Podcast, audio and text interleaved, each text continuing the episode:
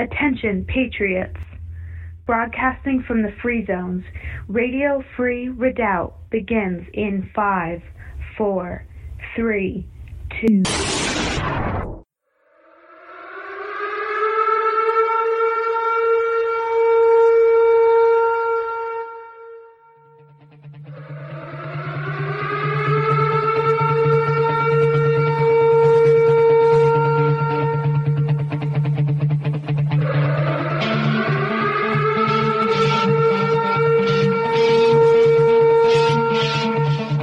Good evening, God-fearing, liberty-loving patriots. Welcome to Radio Free Redoubt, the weekly podcast being broadcast, streamed from Patriot-held territory inside the American Redoubt from an undisclosed location. Hopefully you guys had a blessed weekend and a great week last week. Lots going on in the news cycle. There's several things I'm going to cover, uh, but... I'm looking forward to this. Uh, I will not be talking about this, the new F B I warnings of MAGA patriots in the news and commentary. I want to carry that over to segment two and kind of use that as the baseline for the discussion that I want in segment two, revisiting our American heritage and what the Founding Fathers had to say. In fact, the Founding Fathers who were declared terrorists, insurrectionists, rebels. They were hunted, they were shot, they were hanged, and they had a death decree signed by the King of England to relentlessly hunt them down, seize their property, kill them when they found them, imprison them, displace their families. And these guys all had so much to lose. A discussion came up this week. You know, when will Americans push back? Well, because, well, they, it hasn't hurt them enough yet. Uh, they still have a good lifestyle. They still have too much. When they feel like their back's against the wall and they have nothing left to lose, then you'll really see the, the fangs come out. The Founding Fathers had everything to lose. They had shipbuilding businesses. They had merchant businesses. They had all kinds of uh, farms, ranches. They had wealth. They had a lot to lose. They laid it all on the line. When they said, we pledge our lives, our fortunes, and our sacred honor, they had each of those in abundance, and they laid it on the line. So you know, I, I, I think that uh, we don't have the caliber of American citizens today that we had then, uh, largely God-fearing people.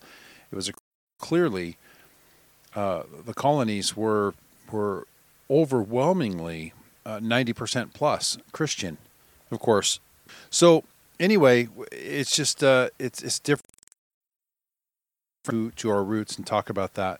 And so I'll be doing that in segment two. In segment three, we'll talk about communications, uh, a brief review of the exercise that took place last week. It was a great success. Uh, sorry about that. My audio's dropping out uh, in a couple places there. But if you remember back in January of this year, twenty twenty-two, Uh, there was a massive uh, volcano eruption that took place under the under the ocean, uh, off the coast of Tonga, the, the islands out there, and it, uh, it hurled them into no communications uh, for quite some time. And they were saying it could take up to a year to rebuild that. So it, it, there, there's a, a couple articles about uh, shortwave radio and how that came into play for communicating during that event. And uh, I'll, I'll talk about that. We could, you know, face uh, communications disruption uh, type of events from, you know, well, we have our own volcanoes uh, here on the mainland in, in the United States, in the Pacific Northwest, the earthquakes, hurricanes, something that could, or, or a cyber attack, anything that could affect us nationally or regionally or multiple regions. So uh, we talk about communications quite a bit. You know, many of our listeners are members of AmRRON, or they're just interested in emergency communications in general. And, uh, of course, a lot of our AmRRON members uh, listen regularly as well. So, yeah, some lessons learned there, and uh, I'll share that also. So let's get into the news and commentary. Brought to you by Prepping two point oh, the podcast with Glenn Tate and Shelby Gallagher, helping to take your preps to the next level. And the website is prepping two dash zero dot com. Uh, several stories here I want to hit on uh, as our borders lay wide open. And Kari Lake has taken the the primaries in Arizona. Now the Arizona governor, the current Arizona governor, at least until November, wants to pretend like he uh, he's actually going to act like a governor and protect the border. The Arizona governor closes the gap in the border wall. Governor Doug Ducey began a construction project designed to close some of the gaps in the federal border walls. A little too late. Too little, too late there, Governor. That's why the citizens of Arizona are giving you the boot. Uh, by the time uh, Kari Lake is elected governor, there will be troops on the border. Uh, Arizona National Guard, she says, will be activated, and they will declare war because this is an invasion and they have the constitutional right to do so. A lot of eyes over the last week have been on Donald Trump's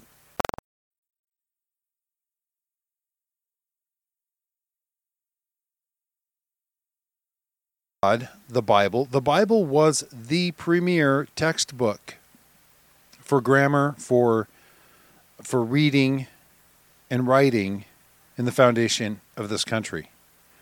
A North Dakota school board has put an end to reciting the Pledge of Allegiance before each meeting because members complained that the patriotic verse is problematic since it has the words "under God." On Tuesday, the Fargo school board voted seven to two to stop reciting the Pledge of Allegiance. Can you believe that?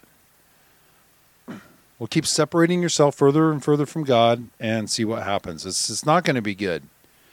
From Fox News, lawmakers, U S lawmakers, just, what, twelve days after Nancy Pelosi pulled her stunt over there in Taiwan, a group of five U S lawmakers landed, unannounced, landed in Taiwan on Sunday, led by Senator Markey, from a Democrat from Massachusetts, to meet with top Taiwan officials throughout the day. And this is with uh, uh, a Samoan delegation to Congress also was part of this.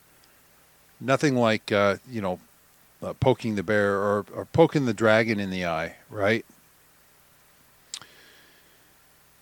In from Bart, Breitbart News, you know, we're running out of places to shop and products to buy. Of all of all companies, this one actually was a stunner for me. Toyota, probably one of the arguably most reliable vehicles manufactured that are on the road today. Toyota sponsors lesson on first steps of drag artistry for children. Toyota sponsored an event for L G B T Q plus youth that featured a workshop on, quote, the first steps of becoming a fabulous drag performer, close quote. Let's move on. Along those lines, uh, in the uh, you can't trust anybody anymore. Not like you could ever trust these guys, but the Gateway Pundit is reporting that C P S, a C P S, that's Child Protective Services. They they ostensibly exist to protect children. So the C P S employees caught on video encouraging a fourteen-year-old girl in foster care to become a prostitute. A Children's Protective Services employee was caught on camera telling a fourteen-year-old girl in foster care at a Harris County hotel to become a prostitute. Houston, Texas, uh, uh, mother of nine children handed one of her troubled teen girls over to C P S. So she goes into foster care, and now they're trying to pimp her out. This is the kind of stuff that, I mean, we'll have to be really careful. But let's say This angers me to no end. Uh, good thing, though, from the New York Post, and this has got the the Marxists, the, the baby killers just spun up. The Idaho Supreme Court apparently now is allowing the strict near total abortion ban to take effect in Idaho. Uh, you guys know the Idaho state had passed, oh, several years ago, passed a trigger law, an a uh, pro-life trigger law. So what this means is, if at any time Roe versus Wade is ever turned over, this law banning abortion be- goes into effect. And I think it was a thirty or forty-five day trigger. So from the day that Roe versus Wade was overturned, thirty or forty-five days, this law goes into effect, and it shuts down almost all abortion. Uh, there, there's, and the left are just really spun up over it. So that's that's a good thing. Let them, let them be spun up. Uh, here's something interesting from the U S A News. The majority of independents believe that the F B I raid on Trump's home was political, and are now more motivated to vote. I think we're going to see motivations to vote uh, like you've never seen. Come November, I believe that the uh, the leftists are they're, they're really scared to death of what's going to happen in November. And then finally, if you haven't heard about this from D- DJ H J Media. The Redoubt Report picked up on this one. Nancy Pelosi's son, Paul Pelosi Junior, is the second largest investor in a twenty-two million dollars Chinese company. Uh, there were words of uh, Nancy Pelosi's son and Joe Biden's son, John Kerry's son, and others involved in Ukrainian businesses, uh, usually around the energy sector, being on these boards and committees, making insane amounts of money just for being on these boards. And of course, the Soros-connected fact checkers are debunking it. This is debunked. Rumor, Nancy Pelosi's son and Hunter Biden were on this board for such and such. Uh, and they say debunked, not true.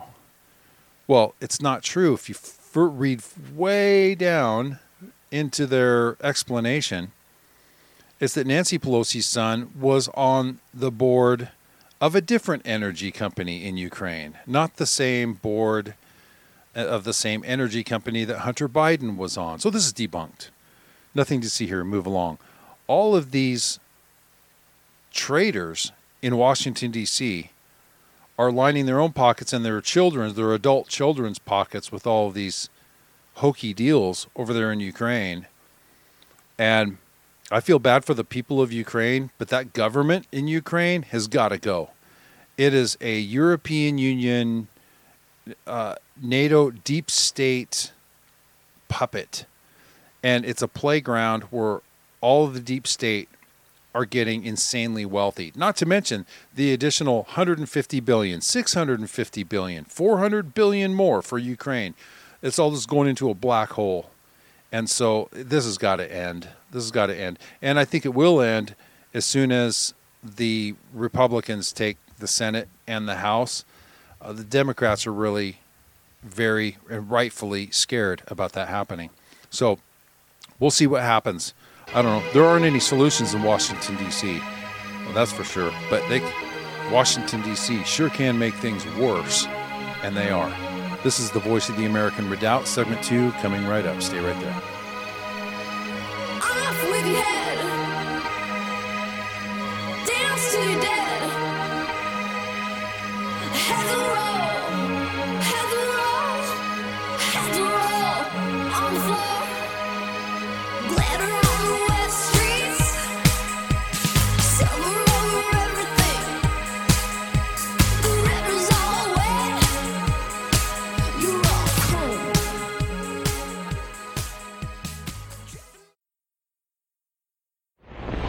How Our fourth obligation is to understand propaganda techniques as used by both the communist and the socialist. Today, we received news that our economy had zero percent inflation in the month of July. zero percent. Thousands of good, loyal Americans have been duped into actually aiding the communists. Abe Lincoln here. In seventeen seventy-three, patriots broke the chains of British tyranny by throwing tea into Boston Harbor. On that day, Americans began drinking coffee. We celebrate that event daily here at Minutemen Coffee. All men are created equal. Coffee is not. Minutemen Coffee is roasted to perfection in small batches. Bold, smooth, and never bitter. Shipped to you fresh daily. Whole bean, ground, or our patented pods. w w w dot minutemen coffee dot com.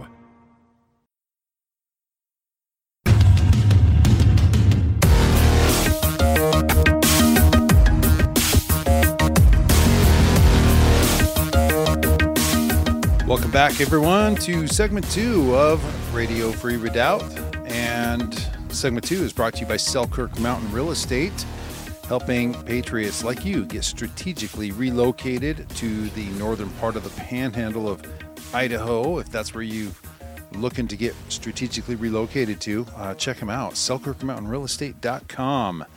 And uh, I'm sorry, too. I just noticed that uh, I dropped a big chunk of segment one in the news and commentary. I, I don't know what happened. I, I got this little pop-up saying that uh, competing for resources, uh, you had an audio dropout. So I don't, I don't know. I don't, I don't know what I said, so I don't know what you missed.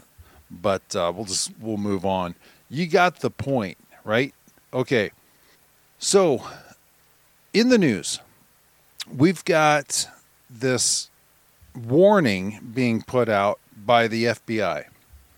All the news agencies are, are picking up on this. This one in particular, I wanted to focus on. A listener sent this in, a regular long-time listener. And this one's from the Daily Mail out of the U K. And this is the headline. F B I Bulletin warns of dirty bomb threat and increasing calls for civil war in the wake of Mar-a-Lago raid, while former agent and G O P Representative Brian Fitzpatrick says agency has warned him that his life was in danger due to threats from Trump supporters. That's a mouthful for a headline, but that's what it says. So this G O P Representative Brian Fitzpatrick is urging lawmakers and leaders on both sides of the aisle not to jump to conclusions on the F B I's unannounced search of Mar-a-Lago. Let's not jump to conclusions. He said he's checked with several former F B I colleagues to see if they were okay amid Republicans' verbal attacks on federal law enforcement. Fitzpatrick, now, wasn't it the Democrats that were talking about uh, law enforcement being out of control and calling for people to rise up against them and defunding them and everything else? When, when the police were involved in righteous and justified lethal force encounters, it was another riot. And law enforcement doesn't do everything right all the time. Uh, the guy that was involved with the what kicked all that off was, uh, what's his name? The crack dealer, long history. It uh, it kicked everything off, uh, what, two years ago, uh, turned into riots. And uh, they're calling for defunding the police. Now, he was in the wrong. And guess what? He went to prison. When they act, when they're out of line, they're held accountable, they're, they're, they go to prison. But uh, anyway, so Fitzpatrick, this Brian Fitzpatrick, suggested new D H S and F B I bulletin was a top concern. It highlights an increase in targeted violent threats against officials, including federal the federal judge who signed off on the Mar-a-Lago warrant. So this is what he says. I checked with in with several of my colleagues in the past few days uh, to make sure that they were okay. Uh, every single elected official, every single leader needs to mind the weight of their words. Well, when asked if that meant Trump as well, the congressman affirmed it did. He says, I think everybody needs to be calling for calm, everybody across the board. okay, fine. Uh, Trump hasn't been calling for an uprising. He's calling for accountability. But he says everybody needs to respect our law enforcement, whether they be local, state, or federal. Well, there is something said to be said about tyranny, and those that are willing to carry out tyranny and unlawfulness uh, aren't to be respected. They aren't. They're not deserving of respect. They're not acting respectful. When you act respectful, then you get respect. When you act like a tyrant or the tool of tyrants, you can expect not to have respect. But he says, I myself have been notified by the Bureau that my life was put in danger recently by some of these same people. I'm talking about Trump supporters. And it's violence is never the answer to anything. That's that's an interesting statement. Violence is never the answer to anything. Now, I would agree, violence is an absolute last resort. But when somebody comes into your home and they attack you and lunge you, lunge at you with a knife, when somebody walks into the restaurant you're eating in with your family and pulls out a gun and starts shooting randomly, rapid firing, when a woman is walking down the street and a man lunges at her from a dark alley and grabs her and takes her down, violence is the only answer sometimes. Now, I'm not saying the attack, uh, the the attack, the raid on Mar-a-Lago, and this that that's not something where you are in imminent danger and, you know, requires violence. But I, I do also think, well, I absolutely disagree with the statement that violence is never the answer to anything. This is a Republican congressman who, if he's been in office for any length of time, has voted to approve violent action against uh, enemies. Afghanistan, Iraq, I mean, I haven't looked at his voting record, but all of this was approved by Congress.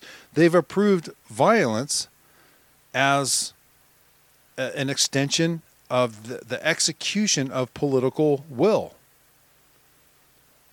They're, they're sending billions of dollars and weapons to Ukraine. Is that so they, they can lean against them while they're using harsh language against the Russians? Sometimes violence is the answer, and sometimes it's the only answer. So there comes a point when, for the Jews, when they were rounded up in the Warsaw Ghetto and they were being summarily executed, their only hope of getting out of there alive was by the use of violence for some of them. But he goes on to say, he warned democracy itself could become unraveled if the country, if in the country, if disrespect continues to grow for American institutions. Listen to this.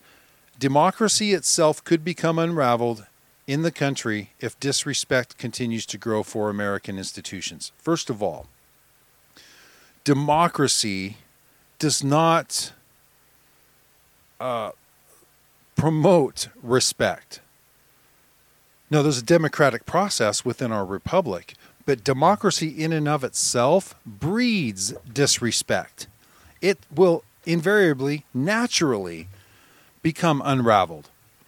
And the reason why the uh, disrespect continues to grow for American institutions is because the American institutions are ran by corrupt people.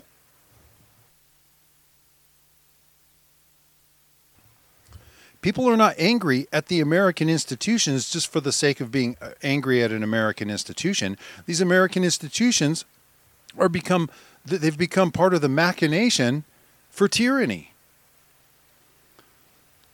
So He says, I just want to urge uh, all my call- uh, colleagues, and we've seen just disrespect across the political spectrum, which I mentioned with local law enforcement, with the Supreme Court, now federal law enforcement. None of it is okay. None of it.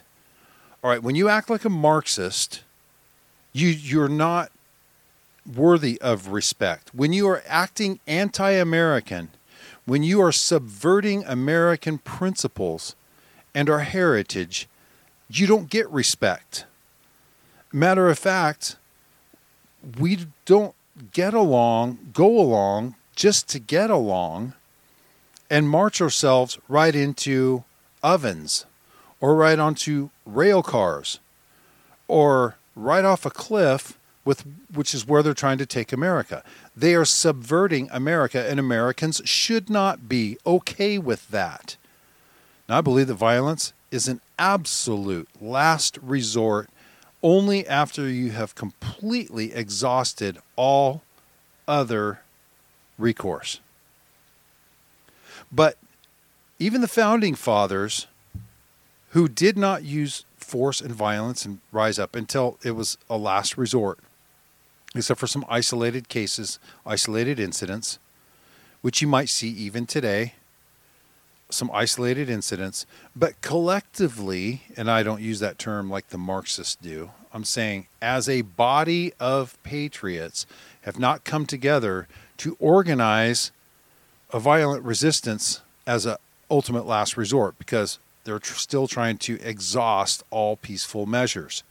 And that's how most people feel. But that is waning thin right now, because the tyrant's not backing up. And matter of fact, they're accelerating. And this isn't anything new. You go back just a, a few years, the New American covered, uh, Christians are extremists like Al-Qaeda.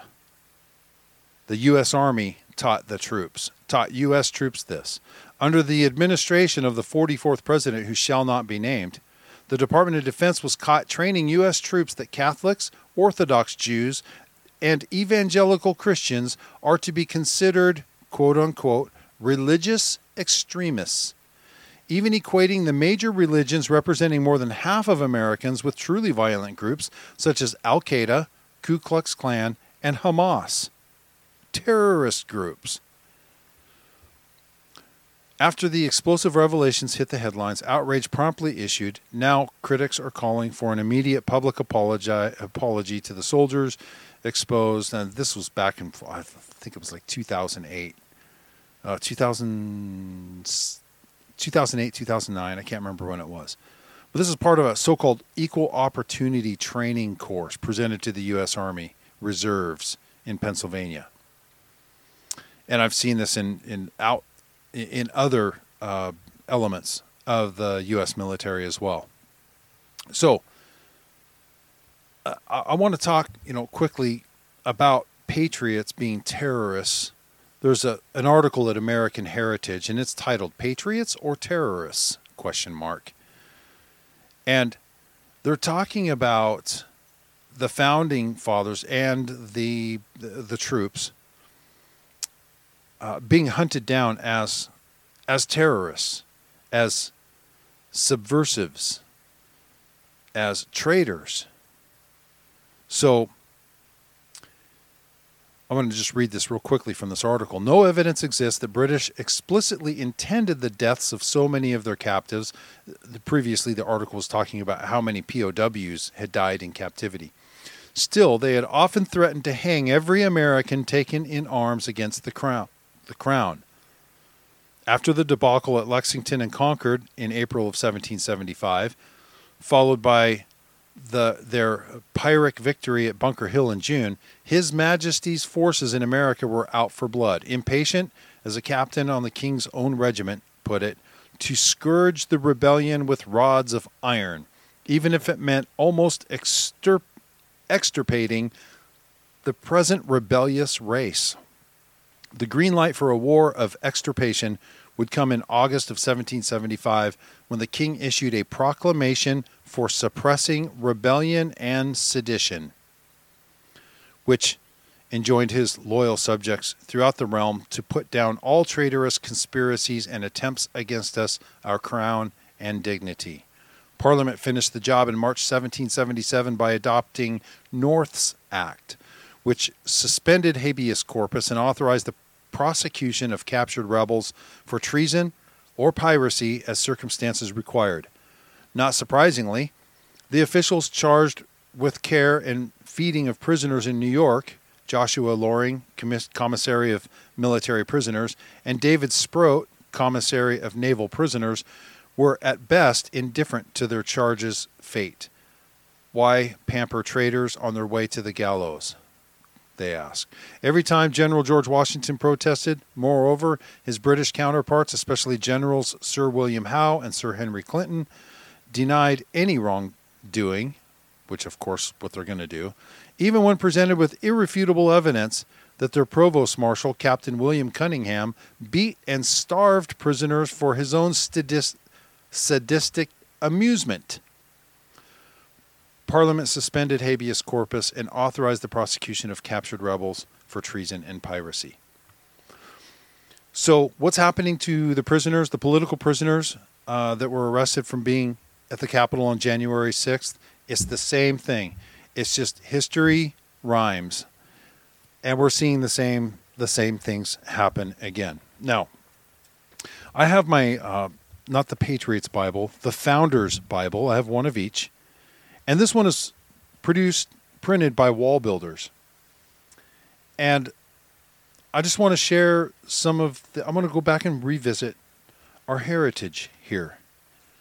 These men that were labeled as terrorists, seditionists, rebels, worthy of hanging if caught. Let's talk about Samuel Adams. And let me tell you if this is just some dirtbag off the street, Uh, trailer trash guy waving a rebel flag, doesn't really have anything to live for anyway. While serving in the state legislature before the Revolution, Samuel Adams became a leader in opposition to British tyranny.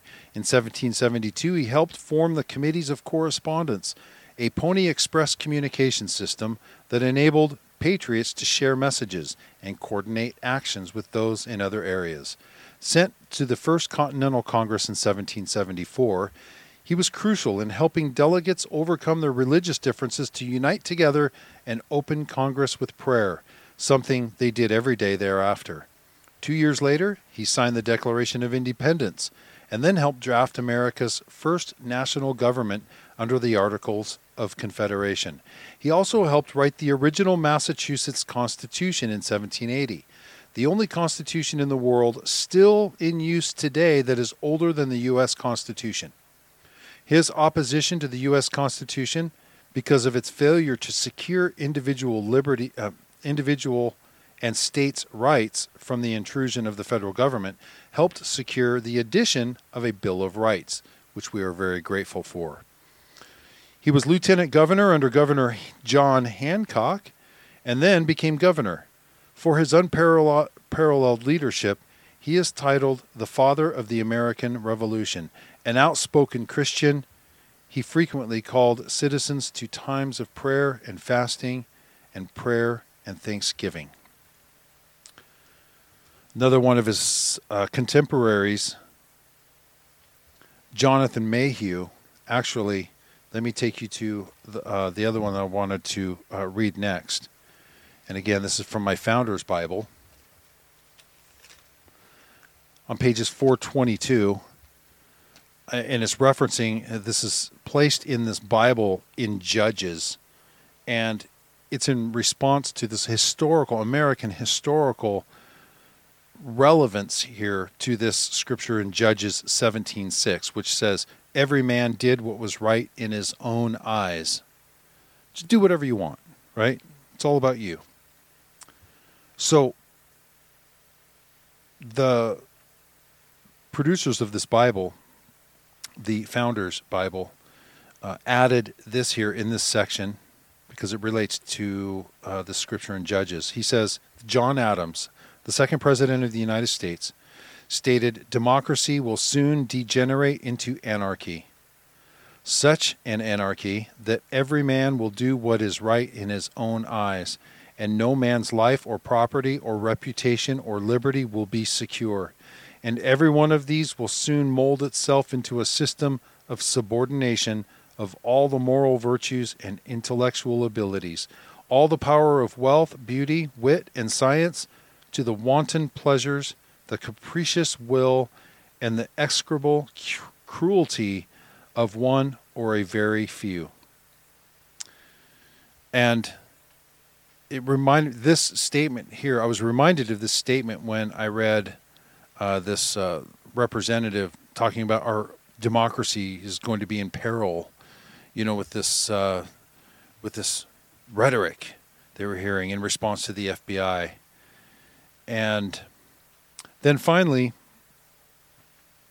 on page four sixty, in uh, which is actually in the book of First Samuel fifteen twenty-three, which is uh, this relates to, the scripture says, "Because you have rejected the word of the Lord," that's that uh, that scripture that says that, First Samuel fifteen twenty-three.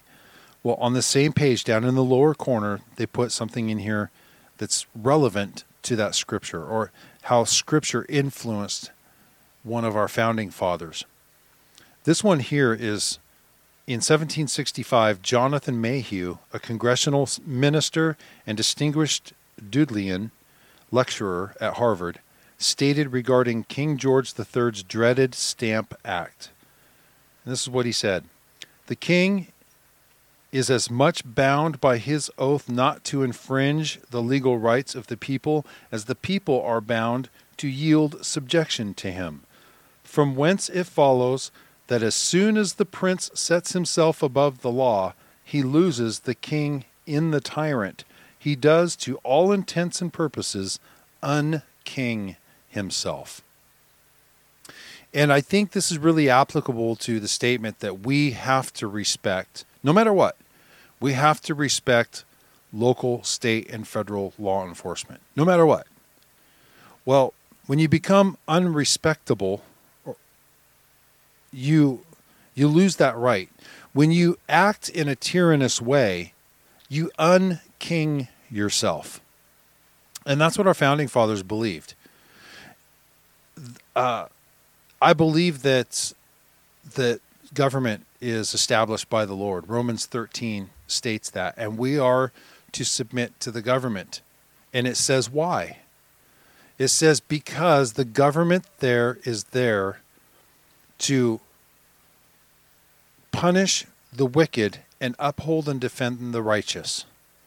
Now, when there's an inversion in the government, then becomes a tyrant and starts to persecute the righteous and uphold and defend the wicked, they have unkinged themselves. And that's why the people in America are so pissed. And the tyrant is acting like a victim now. They're acting like their feelings are hurt, how people can be so incensed and so outraged. They've done it to themselves. They have brought the people to this point. So there is a peaceful solution, and that's what we hope, and that's what we pray for. But if they choose to continue with tyranny and lies and deception and cover-ups and the robbing of wealth from the American people, uh, the people at some point are going to feel that they've exhausted all peaceful recourse. God forbid we get to that point. So that's why you're starting to hear the rumblings that you're hearing out there. So fix it while you still can. We'll be right back.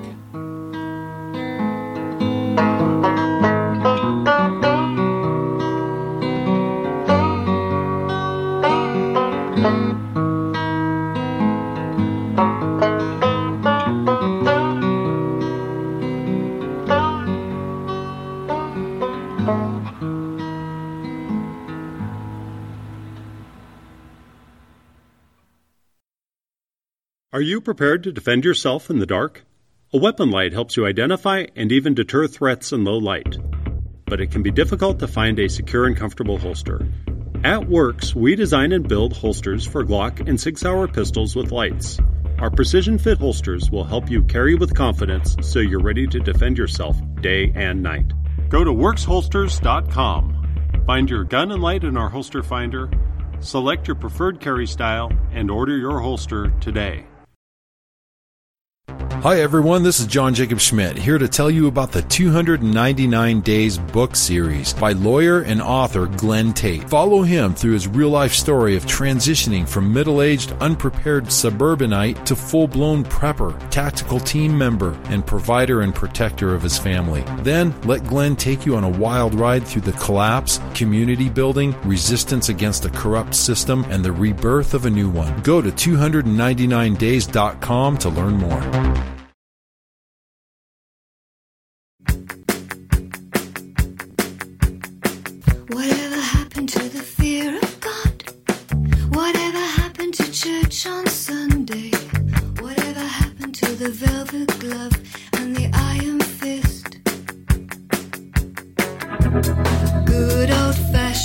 Welcome back to segment three, Patriots. This is Radio Free Redoubt. Uh, you can always contact me at johnjacob at radio free redoubt dot com. Uh, thank you guys for your prayers and your support. You know, on that last, before we get into the communications subject, you know, I was thinking about uh, a interview, or it was a line of questioning with uh, Texas uh, Texas Congressman Chip Roy, and they were really pressing hard about, what are you really saying about the Second Amendment? Uh, why do, why are weapons of war needed? Why A R fifteens? I can't remember how it was worded. I, I meant to go and pull that audio to put in tonight's show, but I couldn't find it in time. But, you know, finally it came down to him saying, you know, these weapons are necessary to to defend against tyranny. He said that's what they're for. That's the whole purpose of, purpose of the Second Amendment, is to defend against tyranny. And, of course, they're just, oh, oh, oh tyranny. Look, it is, it is an absolute dangerously false statement to say violence is never the answer to anything, because after you have exhausted all peaceful measures, when violence is necessary, it is the only option at that time. Um, when you have to use violence, it is the only thing for the situation. So anyway, I'll, I'll try to find that audio clip at some point. But, you know, I wanted to uh, talk about communications. We're at AMCON four. We're big into emergency communications. We want to be there for our communities and for our country to help share information and uh Uh, keep each other informed, and, you know, welfare traffic, you know, the grid goes down, just like the situation I'm going to talk about. You know, is grandma okay? She's, you know, in two states away. Uh, you know, she, she needs medication. She's in a walker, you know, or my, my college student is five states away. Uh, are they okay? How can you check? That's called welfare, che- welfare traffic.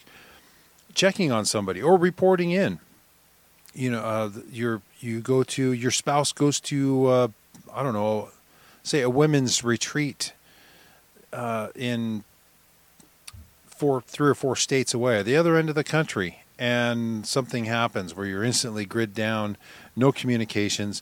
You know, how can you check on them, or how can they let you know they're okay? They're safe. They're at a, uh, at somebody's home, or they're at the church.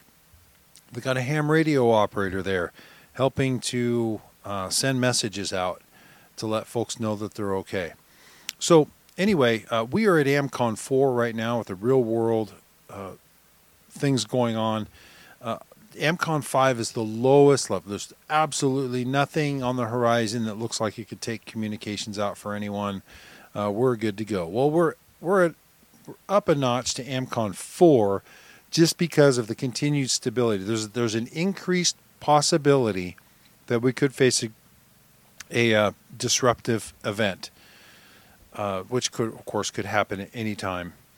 Uh, we were at AMCON two earlier in the year, but uh, right now we're just watchful. Okay, so last weekend we had an activation alert exercise, and something we put out uh, the week prior saying in in the next ten days, in the next this ten-day window, an activation alert could be called at any time, so be ready. Well, that was put out last uh, Wednesday at ten p.m. Pacific time, one p.m. Eastern time. And essentially everyone was told, just get on the air and follow instructions. So this was a top-down training exercise where the signals centers, or SIGSENs, on each coast, uh, one on the East Coast, one in the Pacific Northwest, puts out an I E S, a initial event summary.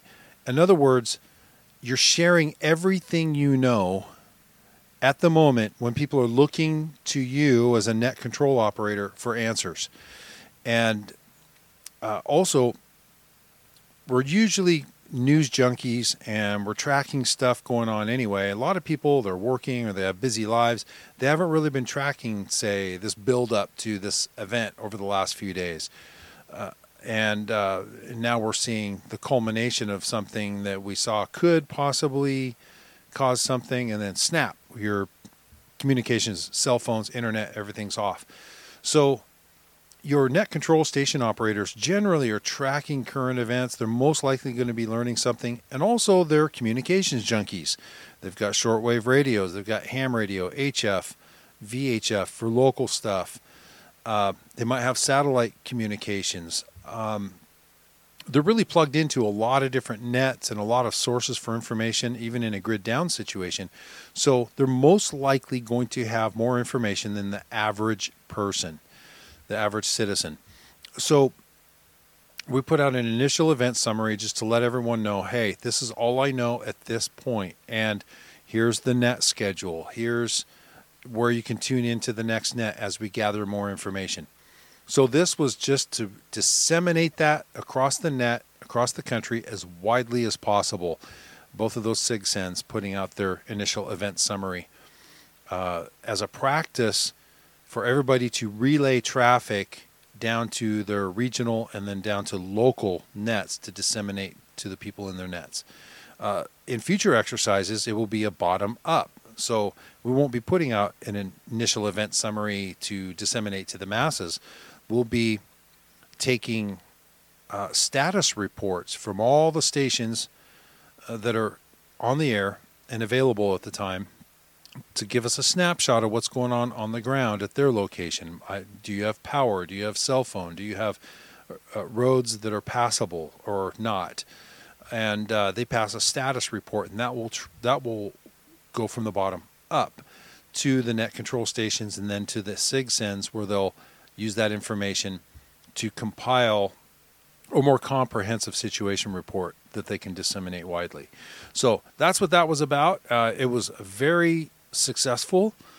Uh, for those who even considered it a failure, they learned so much about their equipment, about the process, about pay, going to their signals operating instructions. Uh, they, they became more familiar with their uh, signals operating instructions.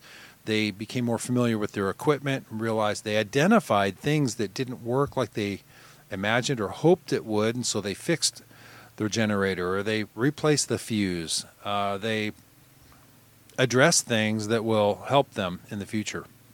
So uh, quickly, I just want to address something, a real world situation. Back in January, we had uh, this uh, major uh, Hunga Tonga uh, volcano. It's a submarine volcano. So it's under the ocean. Uh, it wasn't didn't happen up on land, but it exploded. And it brought down communications to and from Tonga. The R N Z Pacific reverted to shortwave to reach the isolated island nation. Now you can read this whole article over at public media alliance dot org. Go down to find their January article, and they ran a couple of articles. But this is, you know, shortwave radio. You need to have tactical radio communications. That means close in, personal. You're you're coordinating with your neighbors. Hey, are you okay over there? Oh, we need a doctor. Uh, you know, you're. Uh, hey, my my truck broke down. I don't have a jack. You know, can can you bring me a jack so I can change my my tire? You know, that's that's uh, within your community. You're sharing information. Hey, we could use another radio operator here at ten. Uh, this guy, uh, his wife got hurt, and, and so he can't make it. Uh, yeah, I'll be there.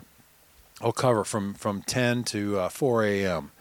Uh, and uh, you know, I'll be at the fairgrounds or at the emergency operations center, whatever it is. That's all tactical communications. Uh, your operational communications are, you know, out, reaching outside of your community. Uh, sharing information across your region, maybe this your state and the states surrounding you, and uh, you're sharing information and coordinating with each other there. That's where shortwave radio comes in. Regional and even national or international communications. That's what they were left with at uh, it's uh, Hunga Tonga Hunga Hapai is what it's called. So I'll just call it Tonga. So in January, in Tonga, a submarine volcano exploded. The eruption badly damaged the international high-speed subsea cable. That's that fiber optic cable that runs cables that run all over the ocean. Now, in this case, it was a volcano that disrupted it. It could be an earthquake that disrupts these cables, and they they are also uh, they will be targeted in uh, an all-out kinetic war, say China, Russia, China, U S, uh, Taiwan. China gets invaded. China invades Taiwan. Uh, the first thing they do is they start cutting off fiber optic uh, cables uh, with weapons that are designed specifically for that. And it's no secret where they all are, laying on the ocean floor. So uh, that would throw Taiwan's lifeline to the outside world. It cut it off instantly. So any type of uh, conflict, you could expect that to be disrupted. That's going to leave you with essentially uh, radio communications and, of course, satellite communications as well. But in a wartime situation, they have weapons designed to disrupt satellite communications by jamming their signals or by taking those out altogether. So it's something. And this is kind of interesting here. The island kingdom was cut off. It was several days before jury-rigged comms were restored. Getting information out of Tonga was next to impossible. But thanks to shortwave, R N Z Pacific, that's a Radio New Zealand, was able to broadcast vital information into the country. You see that? They were able to get information into the country. But to get information out, like to give a status report, or we have hospitals are overflowed here, or we need a doctor, we need surgeons, we need, you know, this landing strip is secure and uh, it's been inspected, you can land here. There's no way to get that information out except for H F radio. And then this article goes on to say, it may seem strange to be talking about shortwave this far into the twenty-first century. Shortwave conjures up images of nineteen thirties-style wood-paneled radios jammed with vacuum tubes, receiving programs broadcast from colonial capitals. Well, that is kind of the image that's conjured up in a lot of people's minds, but uh, the radios that we use are pretty advanced electronics. Uh, they're, they're very, very capable radios. You got to have two-way communications. It's good that they're, be able, they're able to transmit into Tonga, and they were playing uh, cultural music and things that really can go a long way to help people feel comforted and calm, which is important. In their other article, public media alliance dot org, uh, they said that covering the Tongan tsunami from abroad with no communications. I want to share this with you uh, because it kind of triggered another thought, another component to AMRRON. But then it went silent, eerily silent. No more live feeds from Tonga. The last reports were of a thick black blanket of ash. We're now covering every single fail, which is a house. In the early days, it was difficult to provide the correct information to our listeners and wider community, but Pacific Media Network was able to respond.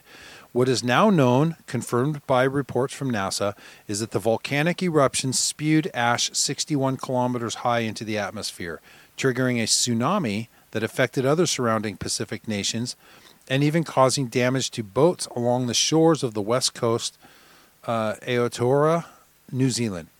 What we weren't prepared for was the magnitude of damage the underwater volcanic eruption caused to the only internet cable connecting us to our families.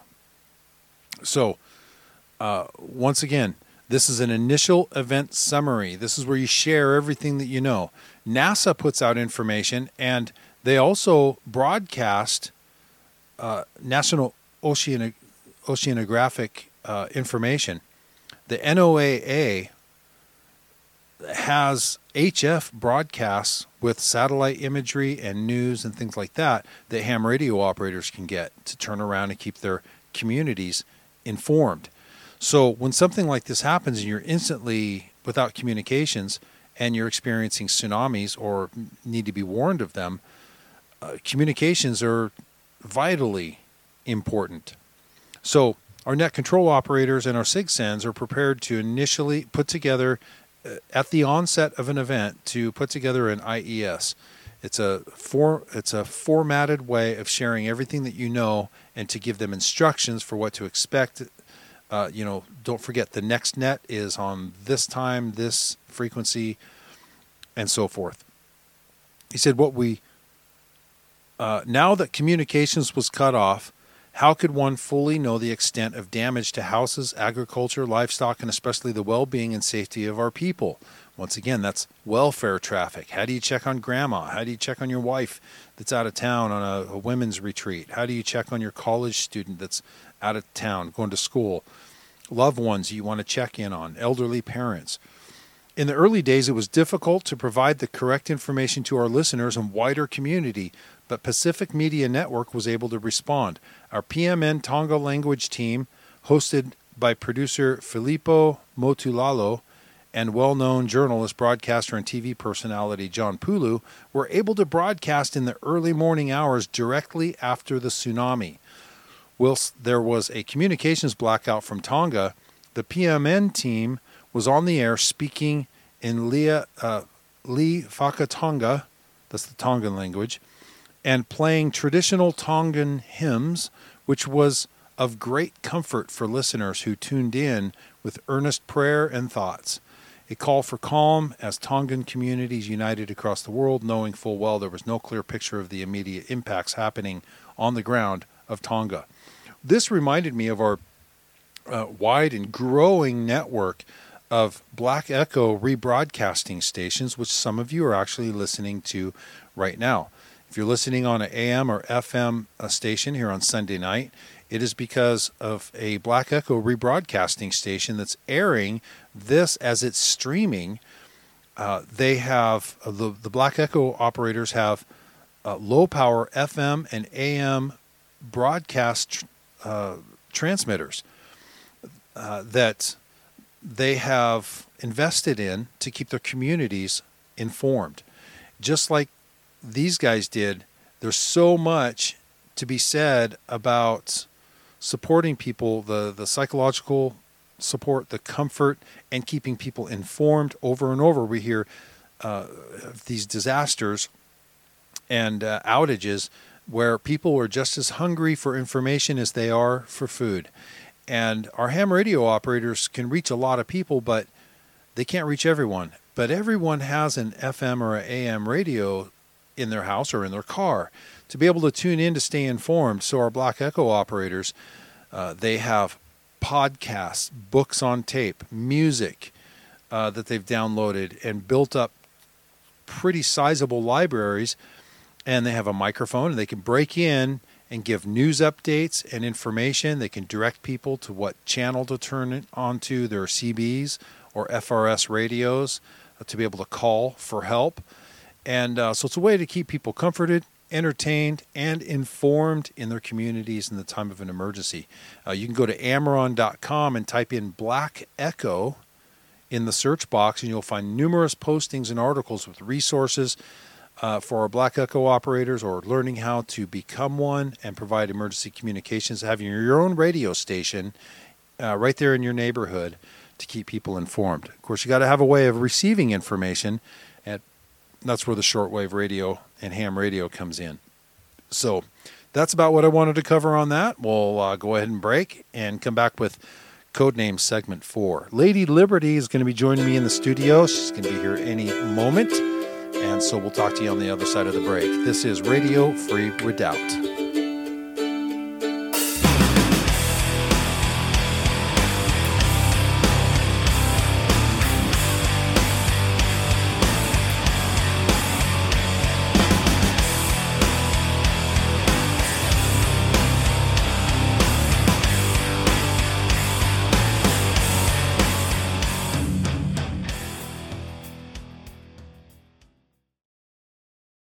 Greetings, Patriots. This is Chris Walsh, broker at Revolutionary Realty, located in the heart of America's Great Redoubt, Coeur d'Alene, Idaho. I sell land and backwoods cabins to America's Patriots every day. Creeks, springs, timber, and game, good survivable property without natural disasters. The state of Idaho has a balanced budget, and our people believe deeply in the Second Amendment. Call me today at two oh eight, six six seven, one seven seven six or visit me online at w w w dot rev realty dot u s. I'll be glad to serve you, and God bless America.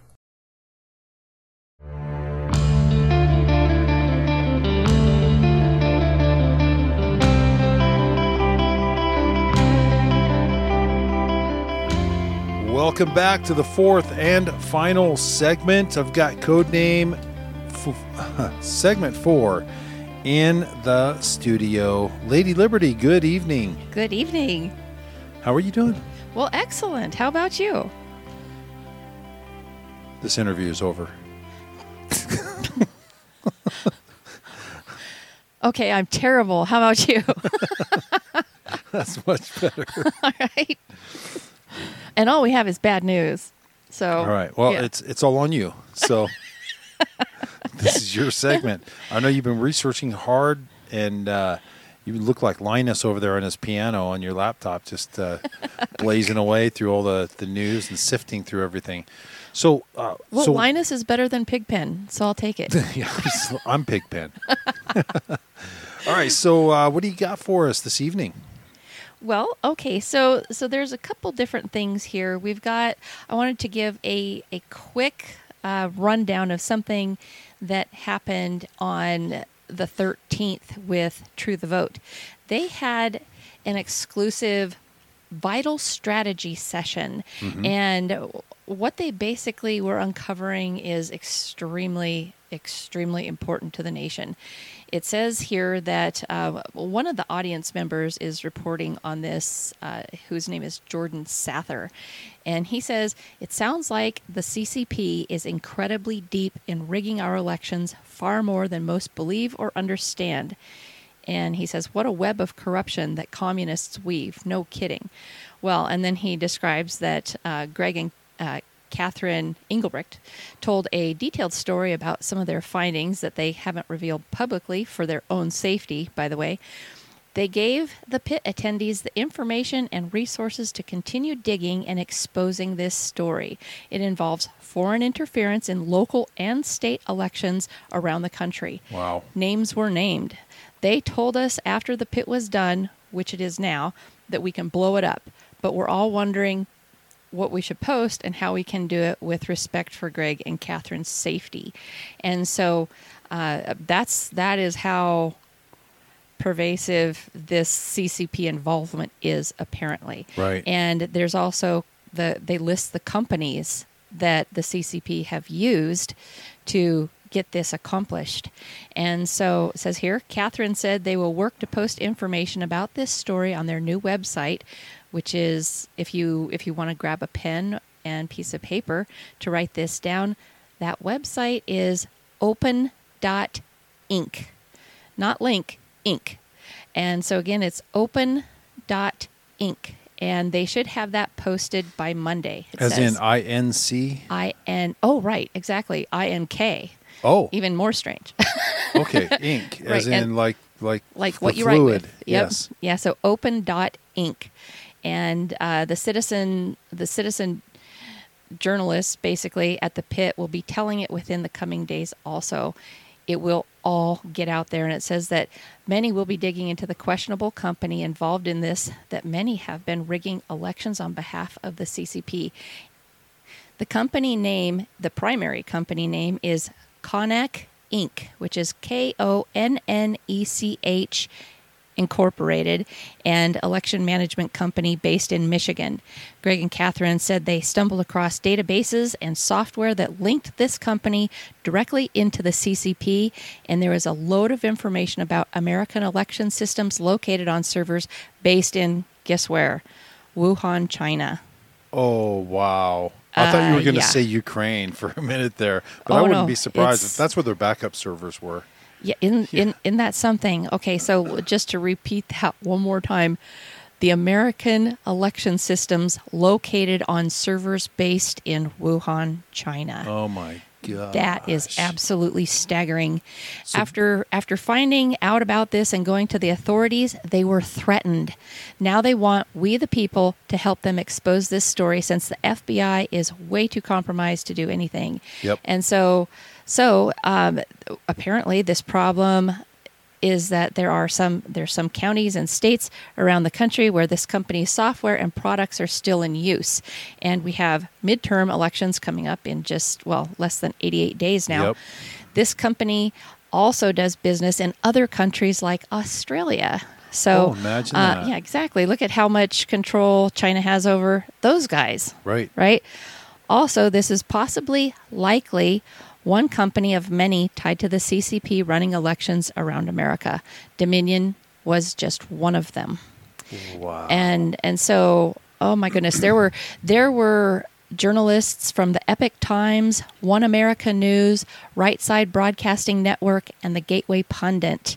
And those were the only news outlets uh, that, that provided journalists that were basically brave enough to report right. about what was happening here with so, this. At this time, we've got F B I putting out warnings of domestic extremist activity based on the Trump supporters' anger over false accusations of voter fraud. Right. Yep. Yeah, yeah. And weaponizing the F B I. I mean, it, it's like to another level. Well, and so the interesting part here that Sidney Powell had already revealed on her website, defender defending the republic dot org. Yep. If you if you went to her site uh, under the section titled videos, you have to scroll back. You have to scroll back about eight pages on her videos page, but you can go back and watch it yourself. The Clint Curtis story called "Murder, Spies, and Voting Lies." Yep. That's posted on Rumble. You could either watch it on her site right there, or you can watch that on Rumble. And and he describes he was the first one to actually create an electronic voting system manipulator. Right. And his boss was Chinese. His boss was Chinese, and her brother had been uh, uh, prosecuted in the U S as a as a Chinese spy. Wow. And so this does go back to two thousand. He he right. did that. Clint Curtis did that for that company in the year two thousand. And so that is actually the very primary uh, time that we've ever heard of Chinese having anything to do with fraudulent elections. Right. And so now it's coming out through True the Vote. And it says here, uh, also Jordan Sather is saying, there's been quite the silence from the mainstream media and their their journalist shills about the pit. He said, Kari Lake spoke there, Doctor Peter McCullough, Greg and Catherine, Epoch Times, O A N N, R S B N were covering it, and one hundred fifty plus prominent election fraud activists and social media posters were in attendance. All the names that M S M loves to hate. Yes. And so the fact that it was just silence from the mainstream media just shows it more or less that they're complicit. Yes, they are. Yep, they're in on. They are. They're collaborators with communist Chinese. That's right. With a foreign government that is. Uh, actively working to overthrow our government. Right. And treason. Yes. I mean, all Absolute of this treason. is so is so deeply entrenched. I mean, the Chinese, to find out that our enemy is so deeply entrenched in election manipulation and fraud, I, I it's it's staggering. They're providing evidence from what our instincts told us. Yep, exactly. Yep. Yep. And and because they're strategic wonders, apparently, you know, uh, they they're they're blowing me away left and right as far as their their circumference around the whole world, right. and, and usurping the U N even. And and so the other thing that I wanted to talk about quickly before we're out of time is is what is happening with Trump. And the interesting part of this is that, uh, well, I have I have uh, James Comey's report here when he was starting to investigate those thirty thousand fraudulent emails, not fraudulent, but um, possibly classified emails that Hillary Clinton had oh, yes. on her servers, right? Okay, so so James Comey is giving his report. And listen here to how this report reads. You're going to suddenly recognize why I decided to bring this up. Okay, so he starts with, so first, what we have done. This is James Comey, uh, F B I director, right? Says, the investigation began as a referral from the Intelligence Community Inspector General in connection with Secretary Clinton's use of a personal email server during her time as Secretary of State. The referral focused on whether classified information was transmitted on that personal system.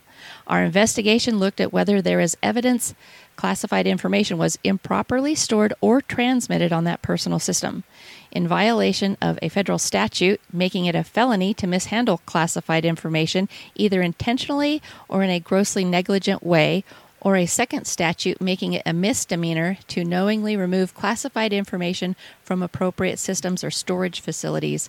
Consistent with our counterintelligence responsibilities, we have also investigated to determine whether there is evidence of computer intrusion in connection with the personal email server by any foreign power or other hostile actors. And so, does that sound familiar? Oh, boy. And yep. how, how very interesting that we know that Biden is incompetent and, and incapable of being a president or running a country or having an agenda. Right. And and to know that Hillary holds grudges. Oh, yeah. One, she hates Russia. Any chance she's ever going to have to get back at Russia, she's going to do it. Yep. We also know she hates Trump. Yep. Any chance she ever has to get back at Trump, she's going to do it.